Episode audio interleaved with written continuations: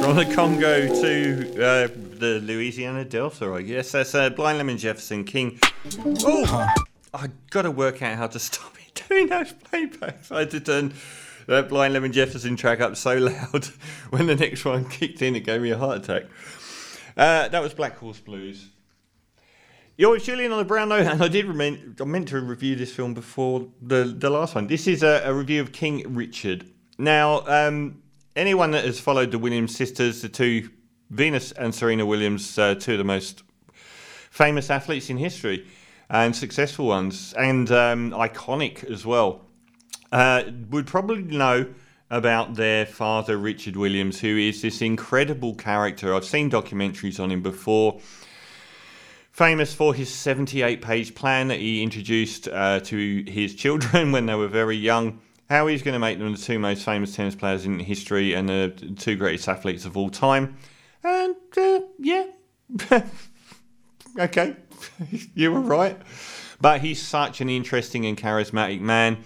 And the fact that he did this, did this from Compton, uh, and you know, I remember seeing years ago him talking about how he'd be on the tennis courts at first, you know, the local gangbangers. And this was in the really, really violent times just before the LA riots.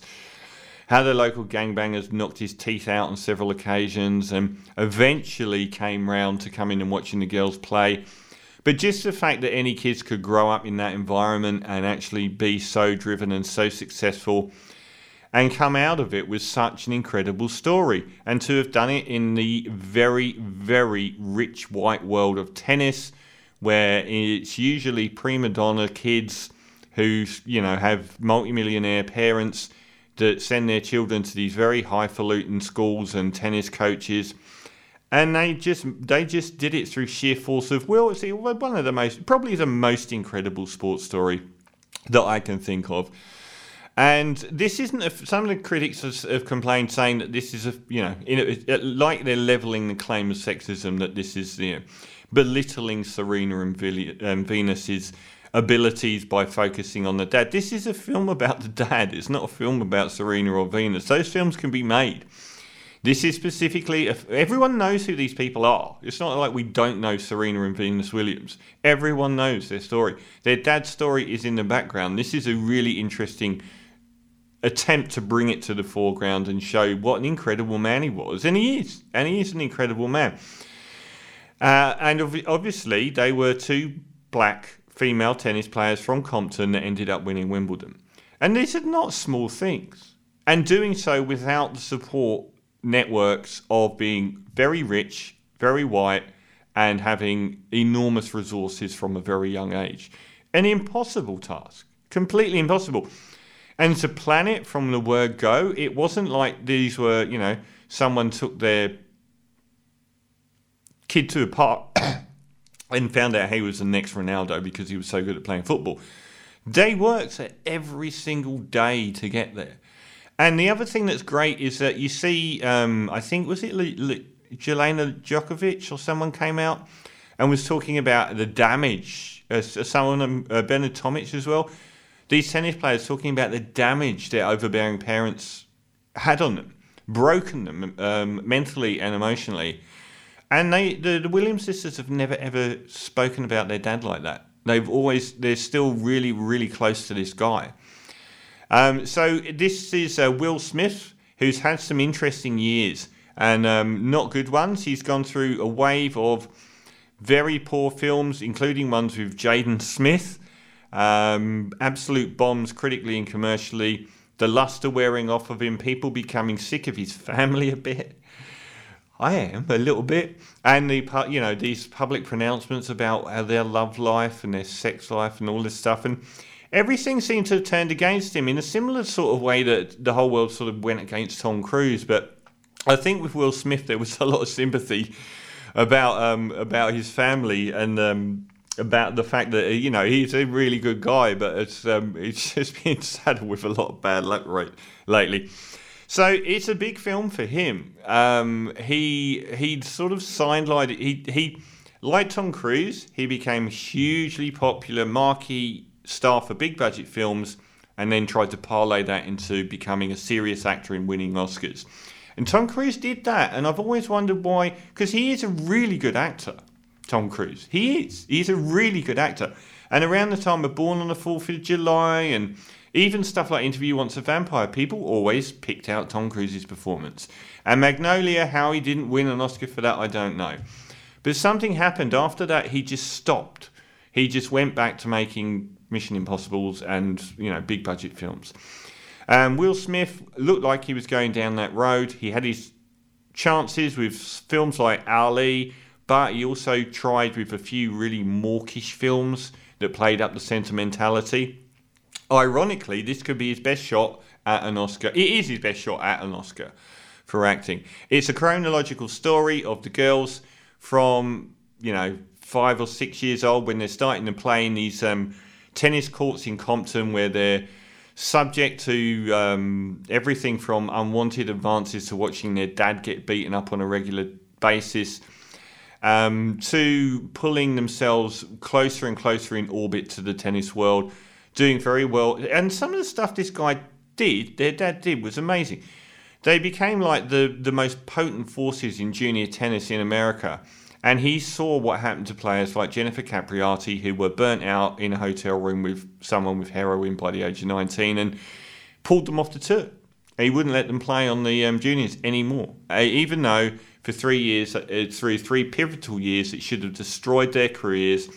He didn't let them play in tournaments. He kept them away from that. He protected them. He did. He was an amazing guy. He is an amazing guy. Um, and a lot of critics have said, well, you don't show the dark side of his life. He did have some really dark parts of his life as well. And they don't. So, what's the film like? Um, bottom line is, it's incredibly satisfying and exciting uh, uh entertainment. Um, it's one. It is. It's a real pull film. It really drags you along for the story. It's very exciting. It creates characters that you really become embedded with, and the um, the story progression is hugely interesting as well. Um, so the flaws in this film there are many, which would stop it being a masterpiece. For me, I'm not sold on the screenplay here at all.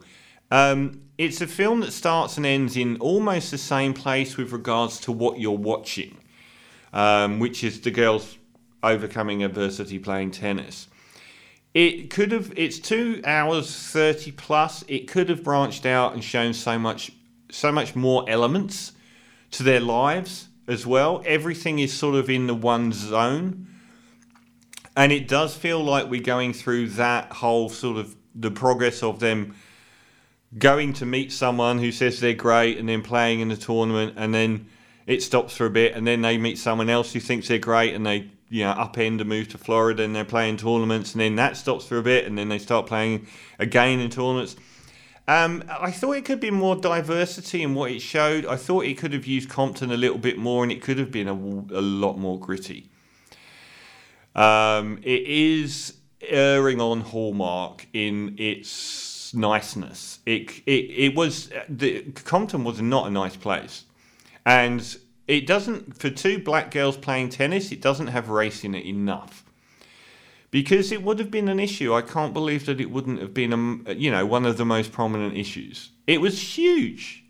Seeing a black woman winning wimbledon like that was an enormous thing. And to get there it must have involved race a lot more than this film does the crowning achievement here is will smith um, some people have said it's his worst performance I would say it's his best. It's a divisive performance, but I felt that it was great acting because of the nuanced subtlety. This isn't grandstanding. He doesn't go for tears.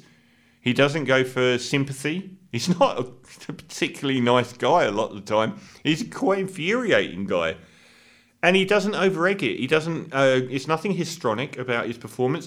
In a weird way, it reminded me a little bit of Charlize Theron's performance in Monster, in that you kind of feel the physicality. Like Charlize in that film was, you could feel her loping. Like it, it was really credibly believable. The the whole character, and the thing I love most about Will Smith in this film is he creates a man that should be boorish. He's too much, yet he's often right, and his boorishness is always tempered by self awareness, and a, an almost ironic sense of humour. And it's such a believable character because when he does go through these cycles of being too much, you know what's coming out of his mouth later because he's a credibly 360 degree character. So I actually believed. I know he's being like this now, but he's actually not. He's actually going to see that he's in the wrong, or he's going to say something really, really funny, and that was brilliant. So I don't. I don't know that he will win an Oscar. Um, there are a couple of other people being mooted, and particularly Benedict Cumberbatch. But I do know that. Oh, and the other one that's being mooted. So Will Smith just won the Golden Globe for Best Actor. Um, the Golden Globe splits it up into normal films and musical comedies. The other one is Adam Andrew Garfield for Tick Tick Boom, which was under the musical side. So I think Andrew Garfield and also Benedict Cumberbatch have been winning a lot of awards. So they'll be the top three in the mix. But he would be a deserving winner, and it's quite a triumphant return for Will Smith. So I wasn't I wasn't all the way convinced by the film itself. Um, it, it it it focuses on such a narrow band of their lives, and it could have done a lot more with the environments they were in. You're kind of on the tennis court an awful lot, but also repeating. It felt like the motions. The girl that plays Venus is superb, Saniyya Sidney, and uh, Demi Singleton plays Serena. They're both really really good, and you get that sort of um, Serena's uncomfortable jealousy at her sister who's older getting all of the plaudits early on.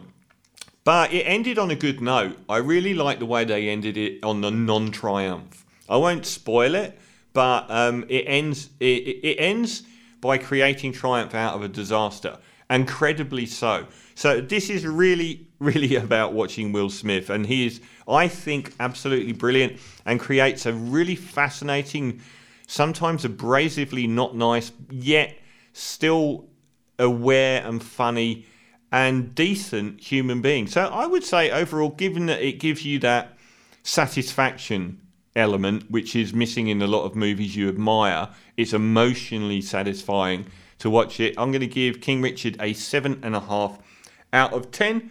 And